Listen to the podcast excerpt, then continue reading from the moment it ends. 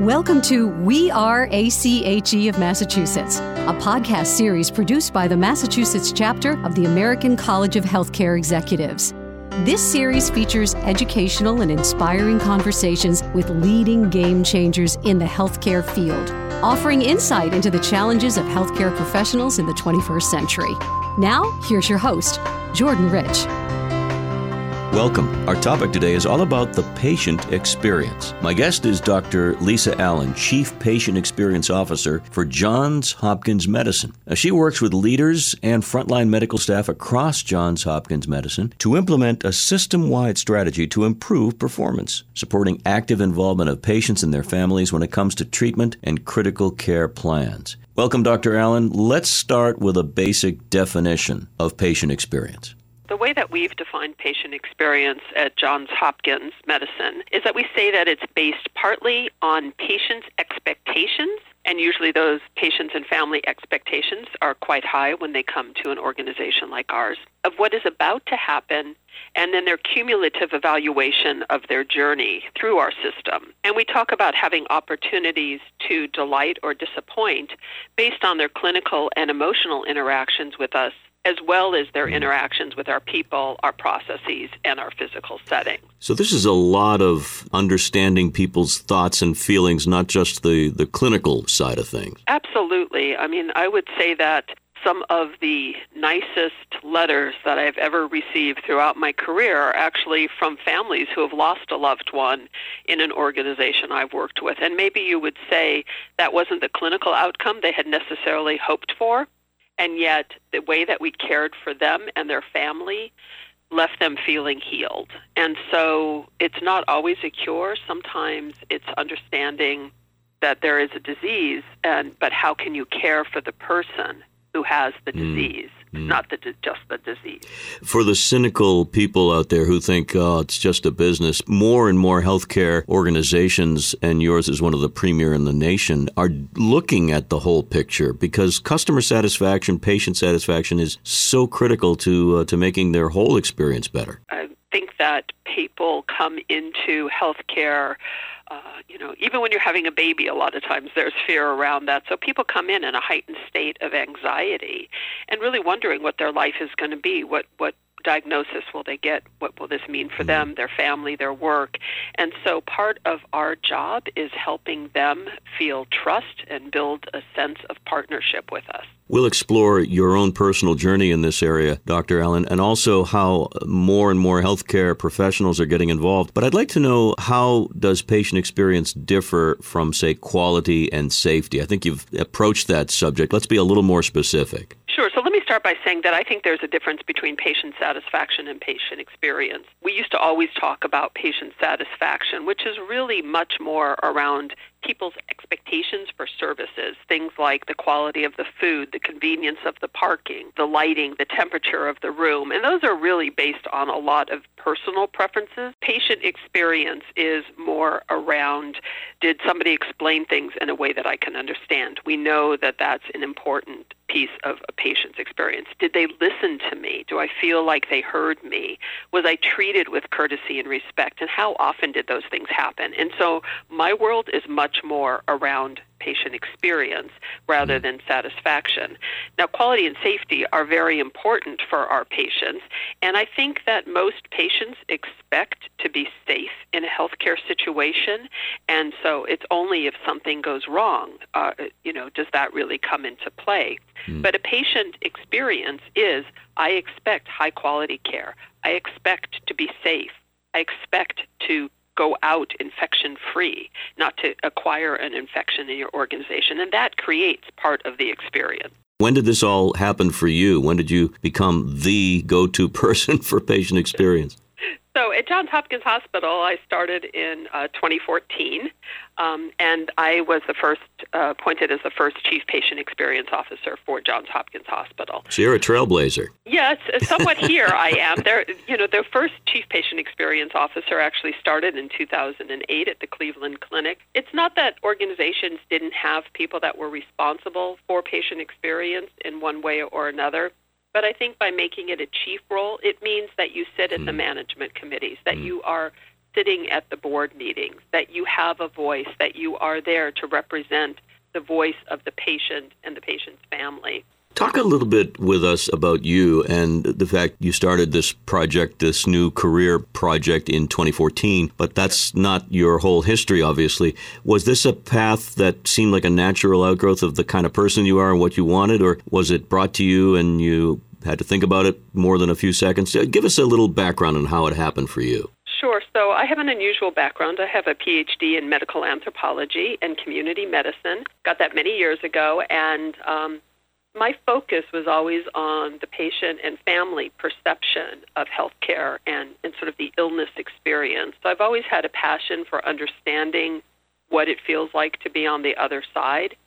And um, I ended up just knowing statistics and how to run research and projects and um, got into the quality and patient it was satisfaction the time field very early on my passion was always around making sure that the patient experience was a good one, especially at times of suffering. So I just I have to say I've been incredibly fortunate. I mean a lot of my career was around quality, regulatory, safety, learning lean, lean sigma and always doing patient experience work and mm. survey work. And so when this opportunity opened up to just focus on the patient experience, and to collaborate with people who work in quality, safety, regulatory was really just, I mm. guess I have to say, a dream job. Are we to assume, Dr. Allen, that you're not operating in a vacuum, that you are in touch with other organizations around the country? Is that how we can assume this is working these days? Sure. So there are many um, outlets for chief patient experience officers, uh, either through hmm. organizations, mm. through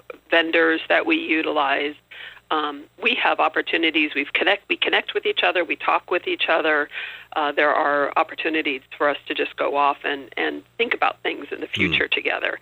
So yes, there is a small group of us, but we are connected. Which suggests that there are more, or will be more, career opportunities in this area. Let me ask you about how you deliver information to your employees, to staff members, doctors, and others, to make sure that the patient experience is improved. Right. So there are a few ways that we do this. I would say one of the most important ways that we do this is we make sure that patients and families are represented on key committees. So we do have patient and family advisors that sit in key quality, safety, and patient experience committees, and that they can express the voice there.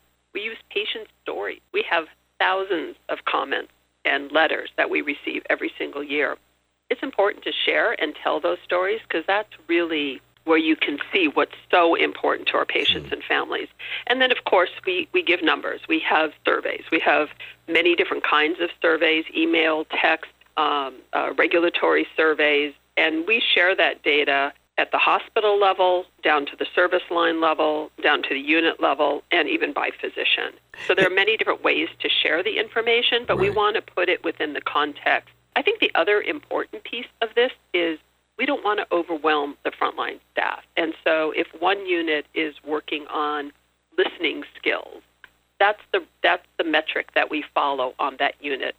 If somebody else is working on staff responsiveness to the call bell, that's what we focus on on that unit. People at the front line do not need to see the answers to 32 questions. We really want to keep it very focused and have performance improve, improvement plans around those metrics set a goal, engage the frontline staff, patients, and families in problem solving, implement, test, and redo if necessary. Right, right. When you're dealing with people of different ages, different generations, different cultural backgrounds, cookie cutter doesn't necessarily work. Are you finding that's the case with staff if some are freshly out of college and in the in the hospital setting as opposed to, you know, 30-year vets? Is there a difference in how they're approaching these these issues? You know, I think part of it is the learning curve of new staff. New staff has to become, a new nurse has to become comfortable with their ability to care clinically and to deal with different situations. They come out usually very excited to be in the field. They've chosen this as a career and they come in with energy and positivity. But sometimes I've seen, you know, there's fear in, in the new nurse and they have to get comfortable with their practice of, of nursing. Mm. Um, so I think that that's an important piece. Or even, you know, residents, we see that their first year out of medical school, they're into a whole new world.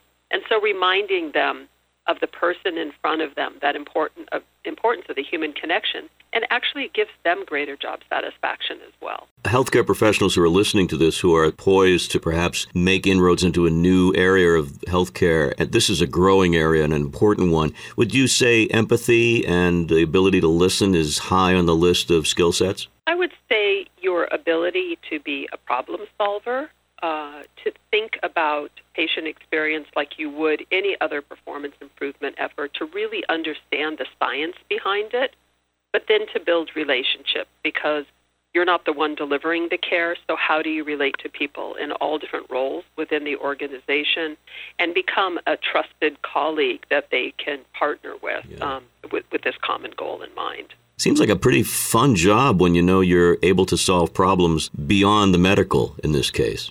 I, I think it's you know one of the greatest gifts uh, to have this job. It's really something where I come to work excited every day, and I leave fulfilled on majority of my days. Um, but it really is an opportunity because I have a great depth of knowledge, and I would expect anybody who gets a chief role to have a great depth of knowledge and experience coming into this. But it's really a chance to shape people's experiences at a time when they're mm. incredibly vulnerable. And so, although I'm not providing the care, we help train and educate and coach other people who are and mm. so that they can give that, that loving care that, yeah. that's needed. Certainly a part of the healing process without Absolutely. question. Before I ask you our closing question, which is a standard question on these podcasts, what advice would you have for those people listening to this who are either in the area of patient experience, uh, whether they're chief or not, or are considering moving in this direction, just from a career point of view? I would say that need to understand the complexity of the healthcare system. Um, you know, many of the people who have come into this role, well, there are quite a few physicians, but there are many, many who aren't. So it's really understanding what the day to day life is of a provider in the healthcare system and the frontline staff, um, and being able to relate to many other people. Uh, it, mm. It's a it's a complicated question because it it's not a usual role. It's not like you can just study this. It's something that mm. has to evolve, but you have to have a passion for this work because culture change doesn't come easy. You have to have patience, you have to have a passion, and you have to be able to build trust with people at many different levels. I'd like to hit you up with our final question, which is a standard question that has to do with hope. In the next five or so years, what's going to have the greatest impact in improving the patient experience? What's your hope for the future? I, I think that people operate on many different levels when they are ill and realizing that we have to keep that patient at the center. So even though you have to remember this could be the worst day of their life, and whether they like to be communicated with via text or whether they want to have somebody hold their hand in an office setting, um, that you need to be there and you need to be present. And I don't think that's going to change much around patient experience. I mean, we could talk about access issues and we could talk about uh, patient education materials. I mean, there's so many ways to partner with our patients.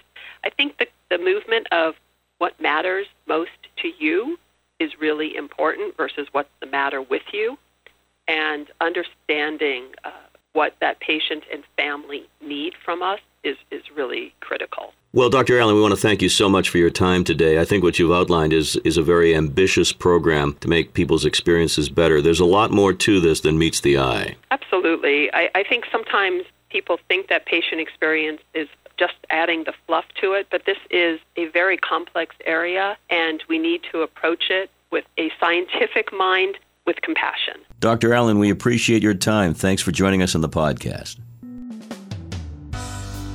If you're looking to grow your career, then consider joining other leaders in healthcare and becoming an American College of Healthcare Executives member. There are many benefits to joining the Massachusetts chapter of ACHE. You'll be among the leaders in healthcare, gaining knowledge and skill sets that will help you grow professionally and excel at your job. You'll enjoy greater satisfaction and the potential to enhance your career. And you'll be giving back to your profession in positive and inspiring ways. As a member of ACHE, you'll join more than 48,000 healthcare leaders from across the United States and the world who are dedicated to improving healthcare and advancing the profession of healthcare management. Visit ache.org slash membership. That's ache.org slash membership.